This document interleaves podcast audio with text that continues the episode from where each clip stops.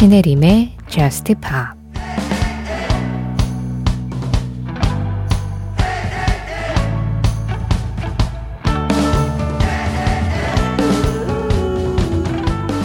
난 항상 너와 함께 있고 지금 이 순간을 기억하고 싶어. 난 항상 너와 함께하고 있지만 지금이 끝나더라도 이 순간을 기억하고 싶어.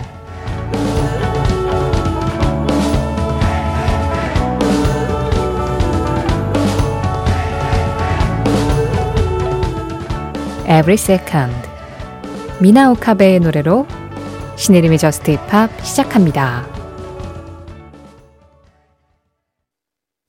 신혜림의 Just Pop 시작했습니다. 오늘은요, 미나 오카베의 Every Second, 그리고 찰리 푸스의 I Don't Think That I Like Her. 이렇게 두 곡으로 Just Pop 시작을 해봤어요. 찰리 푸스의 I Don't Think That I Like Her는 최승준님 신청곡이었고요. 가볍지만 마냥 가볍게만은 들을 수 없는 음악들.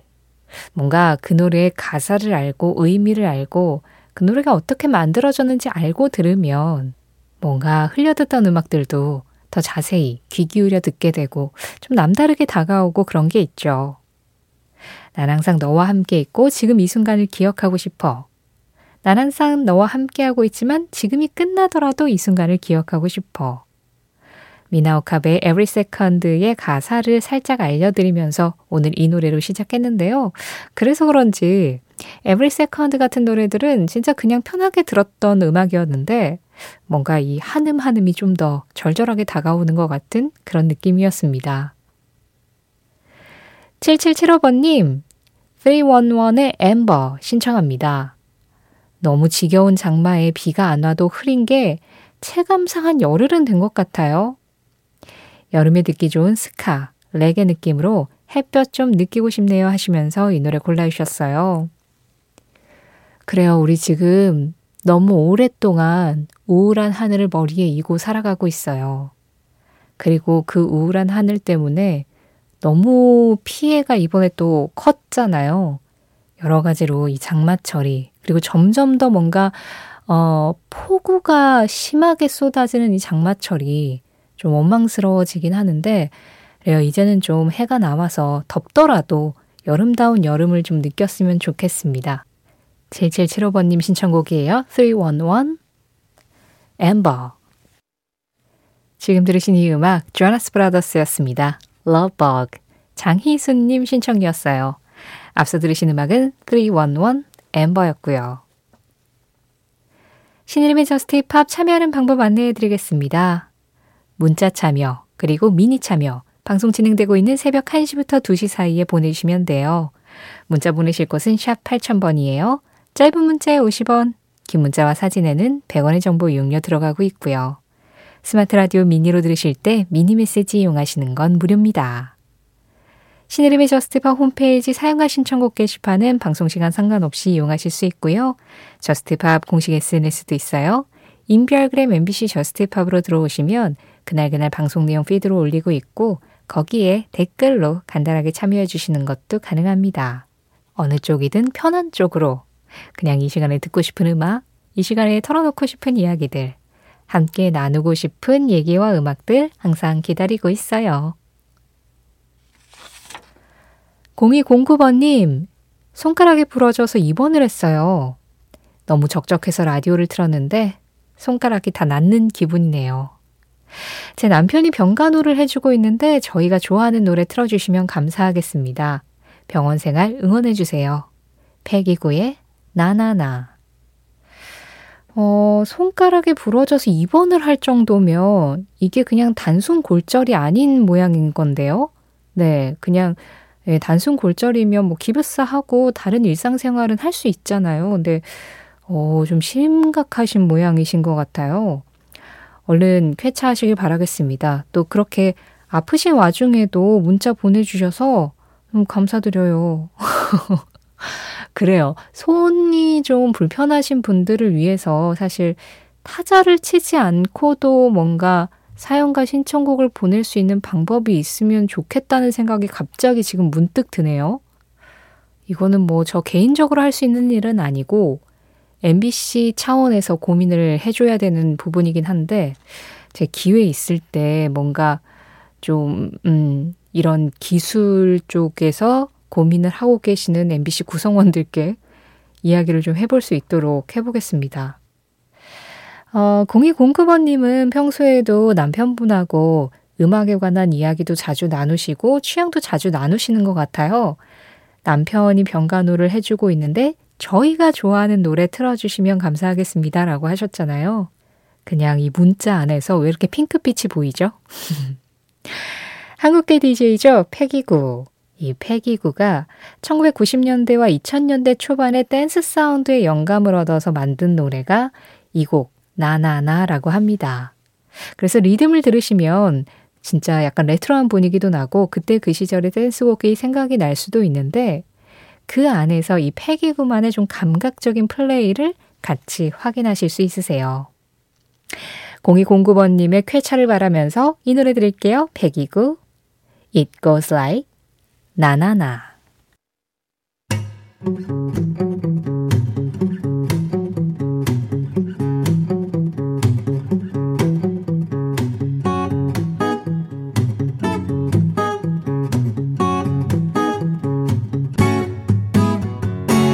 신혜림의 저스트 파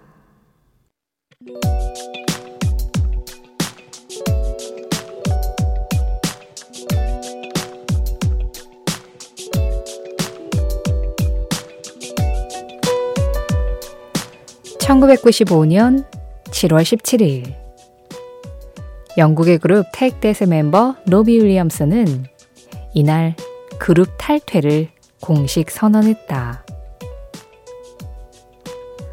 로비 윌리엄스가 테이크댓에 합류한 건 1990년 만 16살이었을 때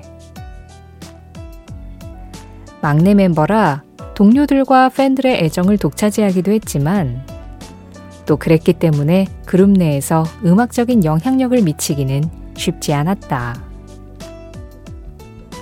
특히 아이돌스러운 댄스나 발라드보다 락과 힙합에 관심이 많았던 로비 윌리엄스는 택댓 활동이 이어지면서 멤버들과 음악적으로 부딪히는 경우가 잦아졌고 팀과 상의되지 않은 돌발 행동을 하거나 알코올, 약물 문제를 일으키며 점차 팀 내에서의 문제아로 낙인 찍히기 시작했다.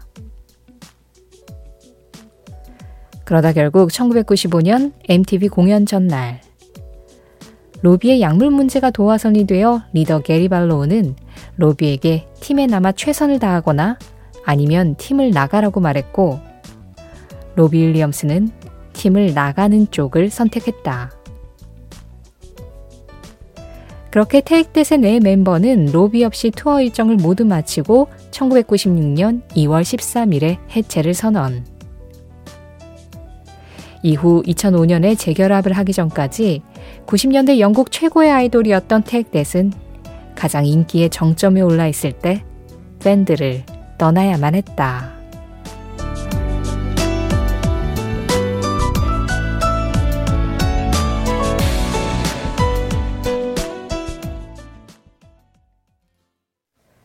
그 장면, 그 음악. 오늘은 1995년 7월 17일 테이크댓의 백폴국과 함께 로비 윌리엄스의 테이크댓 탈퇴 현장을 다녀와 봤습니다. 우리가 이 시간을 통해서 그룹 내의 멤버가 뭐 빠지고 변화하고 이런 이야기들 가끔씩 다뤘었는데요. 이 테이크댓에서 로비 윌리엄스가 탈퇴를 하고 테이크댓이 해체를 하고 로비 윌리엄스가 솔로 데뷔를 하고 이 모든 과정들이 그때 90년대 음악계에 좀 관심이 있으셨던 분들에게는 굉장히 큰 이슈들이었다라는 걸좀 예, 기억을 해내실 수 있지 않을까 해요. 어, 사실 그 Take That의 음악적인 지분은 리더인 게리 발로우가 굉장히 많이 갖고 있었죠. 지금 들으신 이 Back for Good 같은 경우에도 리드 보컬을 게리 발로우가 담당을 했었고요. 작사 작곡도 그랬고 그래서 로빌리엄스 같은 경우에는 이후에 이제 솔로 행보에서 알 수 있듯이 다소 락커의 기질을 가지고 있는 사람이었고 실제로 본인도 락을 좀 하길 원했었는데 뭐 이런저런 아이디어를 내도 테이크댓 안에서는 그렇게 잘 수용이 되지 않았었던 모양이에요. 그러면서 아, 나는 이 아이돌 생활이 잘 맞지 않는구나를 점점 깨달아 가던 어느 날, 이 멤버들하고 계속해서 갈등이 쌓이면서 이렇게 계속 팀에 협조하지 않을 거라면 나가는 것이 좋지 않겠니? 라는 이야기를 듣고 결국에는 예, 탈퇴를 결정을 합니다. 그리고 남은 네 멤버들은 그때 당시에 이제 투어 중이었거든요. 투어 리허설 중에 로비 윌리엄스가 여러 가지 좀 문제를 일으켜서 이 탈퇴를 하기로 결정을 하게 됐고 나머지 네 멤버들은 그 투어까지 완벽하게 다 마치고 나서 96년도에 해체를 선언을 합니다. 근데 그때 사실은 로비 윌리엄스 탈퇴보다 해체가 더 큰 이슈였어요. 당시 영국에서 태극대세 인기란 뭐 지금의 우리나라 최고의 아이돌을 지금 현재 팬들이 보는 것과 거의 비슷한 느낌이었기 때문에 그때 당시 많은 그 팬들이 좀 아노미 현상을 겪었다고 하고요. 이게 사회적인 문제가 될 만큼 택대 해체가 사람들에게 준 충격이 좀 대단했었습니다. 그래서 그때 사람들이 받은 그런 충격이 지금도 자료를 찾아보면 예, 여러 가지 기록으로 남아 있어요. 택대 해체로 인해서 사람들이 얼마나 힘들었는가. 그만큼 가장 사랑받고 있을 때 해체를 했었던 그룹이 택댓이라고 할 수 있는데 96년 해체를 선언하고 2005년에 재결합을 했죠. 그때 택댓에 관한 다큐멘터리를 만들기 위해서 모였다가 신곡 작업을 하게 되고 그러면서 이제 자연스럽게 재결합을 하게 됐는데요. 로비 윌리엄스도 그때는 참여를 하지 않았었고 이제 시간이 지나서 2010년도에 잠깐 테이크댓에 다시 예, 합류를 하기도 했었습니다. 그 전에 갈등들은 사실 다들 너무 어렸을 때잖아요.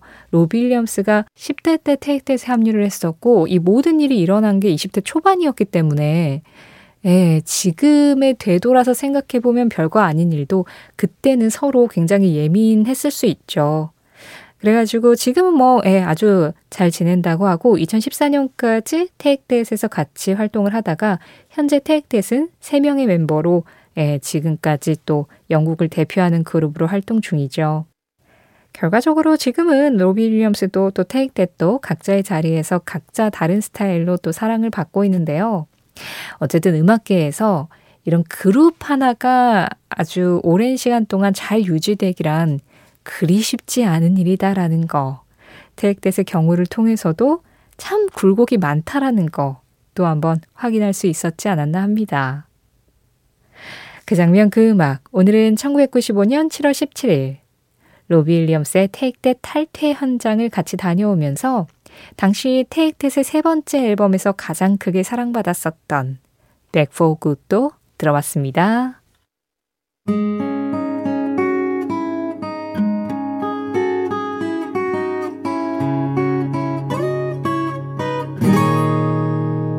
신혜림의 Just Pa 김학균님 요즘같이 비가 잦은 날 카페에서 커피 한잔하며 듣기 딱인 곡 신청합니다.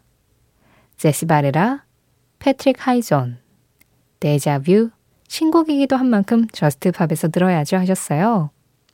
두 곡 중에 먼저 전해드린 음악입니다. 제시 바레라, 패트릭 하이존, 데자뷰. 이어진 음악은 캘리 우치스였어요. Moonlight. 이 노래는 커피보다는 약간 커피 한 잔 카페에서 하고 그 다음에 약간 술 한 잔? 네, 약간의 알콜, 칵테일 이런 느낌이 좀 더 잘 어울리는 것 같은 음악인 것 같은데 저는 커피도 술도 하지 않습니다. 다만 진짜 비 오는 날 카페에서 커피 한 잔, 뭐 어느 바에서 칵테일 한 잔, 그 정도로 즐길 수 있는 정도만 딱 그만큼만 비가 와줬으면 참 좋겠네요. 요즘 계속해서 바라는 그런 마음입니다. 전혜리님, 딱 하루 휴가가 생겨서 레지던스에서 휴식을 취하고 있습니다. 아주 시설 좋은 집을 빌렸는데 여기에 오니 블루투스 스피커가 큰 게 있어서요. Just Pop을 처음으로 스피커 빵빵하게 해서 들어봅니다. 저는 모간 웰런의 Last Night 신청합니다 하셨어요. 좋은 스피커로 빵빵하게 라디오 들어보니까 어떠신가요? 평소하고 느낌이 많이 다르신가요? 사실 저는 음악 듣는 사람 치고는 약간 막귀라. 네, 제가 몇 번 말씀드렸죠. 아니, 물론 누구나 다 듣기에 좋은 스피커로 들으면 저도 아, 뭔가 품질이 다른 것 같이 느껴진다. 그 정도는 알죠. 그런데 뭐 저가형의 소리가 좀 안 좋은 스피커로 들어도 저는 일단 음악을 좋아하기 때문에 그냥 음악만 나오면 좋아하는 게 있어요. 그래서 별로 그렇게 크게 개의치는 않아요. 근데 그래도 어디 시설이 좀 잘 되어 있는 그런 스피커로 음악을 들으면 확실히 좀 다른 게 들리고 다른 느낌이 탁 오고 그런 게 있죠. 혜리님이 그 스피커로 들었었던 음악들이 어느 날 방송분인지는 잘 모르겠지만 아마 그날 방송분은 뭔가 새로운 곳에 와 있기도 하고 휴가이기도 하고 거기에 이제 새로운 스피커이기도 해서 약간 좀 오랫동안 기억에 남지 않을까 합니다. 그리고 이 노래는 또 신청곡이라서 더 기억에 남겠죠? 2023년 대세 행진을 계속해서 이어나가고 있는 음악입니다. 모간 웰런의 2023 대표곡 Last Night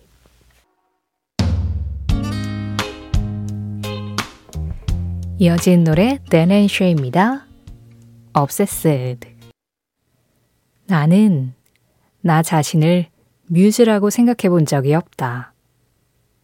제인 버킨 제인 버킨의 한마디에 이어서 들으신 음악 Yesterday, Yes a Day였어요. 석기현님 신청곡이었습니다. 어, 석기현님, 정재용님 비롯한 몇몇 분들이 제인 버킨이 세상을 떠난 소식을 전해주시면서 제인 버킨 음악 신청해 주셨는데요. 영국 출신으로 영국에서 태어나서 프랑스를 중심으로 활동을 했었던 가수이자 배우이자 모델, 그리고 지금 들으신 이 목소리의 주인공 제인 버킨이 현지 시간으로 지난 16일에 세상을 떠났다는 소식이 전해졌습니다. 제인 버킨은 생전에 많은 가수들과 또 감독들에게 영감을 줬었던 뮤즈로 잘 알려져 있었고요. 심지어 이제 패션계에서도 이 제인 버킨에게 영감을 받아서 버킨의 이름을 딴 가방이 만들어지기도 했었었죠. 그랬던 사람인데도 나는 나 자신을 뮤즈라고 생각해 본 적이 없다. 라는 한마디를 남겼었습니다. 사실 이 뮤즈라는 단어에는 좀 함정이 많다는 생각을 해요. 나라는 존재가 누군가에게 영감이 될 수 있다면 그건 참 좋은 일이긴 하지만 나의 존재 자체가, 존재 가치 자체가 누군가에게 영감으로 쓰이기 위해서 살고 있는 건 아니잖아요. 나는 그냥 나로 살고 있을 뿐인데 누군가에게 영향을 준 거죠. 네. 그래서 이 뮤즈라는 단어가 과거에는 굉장히 좀 좋은 의미로, 긍정적인 의미로 많이 사용이 됐었는데, 이렇게 생각해 보면 이 단어가 누군가를 너무 대상화하는 걸 수도 있겠다. 그래서 이 단어는 어, 상대와 합의된 상태에서 좀 조심스럽게 쓸 필요는 있겠다. 그런 생각을 요즘 많이 하고 있는데, 이미 한 세대를 앞서 나간 제인 버킨은 이런 생각을 하고 있었던 대단한 아티스트였다라는 걸 또 새삼 느꼈습니다. 오늘 전해드린 제인 버킨의 한마디는 신혜림의 Just Pop 공식 SNS, 인별그램 MBC Just Pop에서 이미지로 확인하실 수도 있으세요.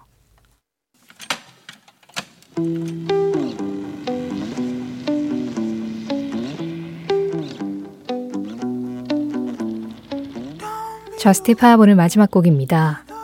0719번님 신청곡 슬렌더 바디스의 아네모네 이 음악 전해드리면서 인사드릴게요. 지금까지 Just Pop이었고요. 저는 신혜림이었습니다.